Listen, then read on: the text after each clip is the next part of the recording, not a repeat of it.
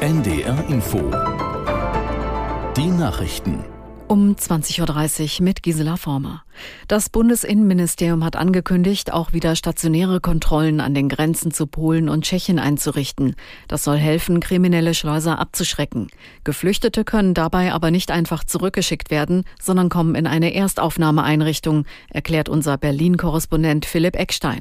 Er hat auch andere Kritik an den Vorschlägen gehört. Gerade von den Grünen gibt es weiterhin Kritik. Da sieht man das im Wesentlichen als Symbolpolitik an, verweist ja auch darauf, dass es Pendlerinnen und Pendler äh, treffen könnte, Lkw, die zwischen den Staaten hin und her fahren, also die Sorge vor Stau. Eine weitere Sorge ist auch einfach, dass es sehr viel Personal bindet, solche Grenzkontrollen, dass also ja Polizistinnen und Polizisten dann gegebenenfalls an anderen Stellen fehlen, ohne dass man dann eine so große Wirkung an den Grenzen tatsächlich hat.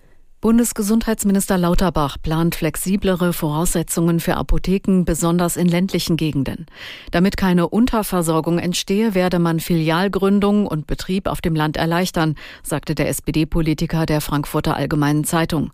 So sollen unter anderem für Zweigstellen Anforderungen etwa zu verpflichtenden Nacht- und Notdiensten wegfallen. Pharmazeutisch-technische Assistenten in den Filialen könnten den Apotheker vertreten und Beratungen allein anbieten, wenn sie digital an die Haus Haus an die Hauptapotheke angebunden sind. Bei der Explosion eines Treibstofflagers in der Kaukasusregion Bergkarabach sind nach örtlichen Medienberichten 125 Menschen ums Leben gekommen. Das meldet die Nachrichtenagentur Reuters. Die Leichen seien nach Armenien gebracht worden, hieß es weiter. Die Behörden vor Ort hatten von 20 Toten und 290 Verletzten nach der gestrigen Explosion gesprochen. Die Ursache der Detonation ist weiter unklar. In den USA haben die Wettbewerbsbehörde FTC und die Generalstaatsanwälte von 17 Bundesstaaten Amazon verklagt. Sie werfen dem Online-Händler vor, seine Marktmacht zu missbrauchen, um Konkurrenten klein zu halten. Aus Washington Arne Bartram. Die FTC sagt, Amazon würde wettbewerbswidrige und unfaire Strategien benutzen und so Millionen Menschen schaden. Laut der Behörde bestraft Amazon Händler zum Beispiel dafür, wenn sie ihre Produkte auf einer anderen Plattform günstiger anbieten. Oder sie bekommen schlechtere Konditionen, wenn sie für den Versand nicht die Logistik von Amazon nutzen.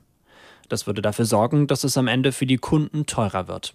Mit der Klage will die FTC erreichen, dass Amazon solche Praktiken verboten werden. Die Fußballnationalmannschaft der Frauen hat in der Nations League ihren ersten Sieg eingefahren. Das DFB-Team gewann gegen Island mit 4 zu 0.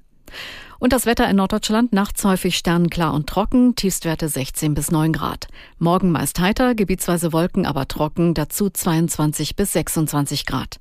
Die weiteren Aussichten, am Donnerstag im Osten freundlich, sonst einige Schauer 19 bis 26 Grad und Freitag wechselhaft 18 bis 24 Grad.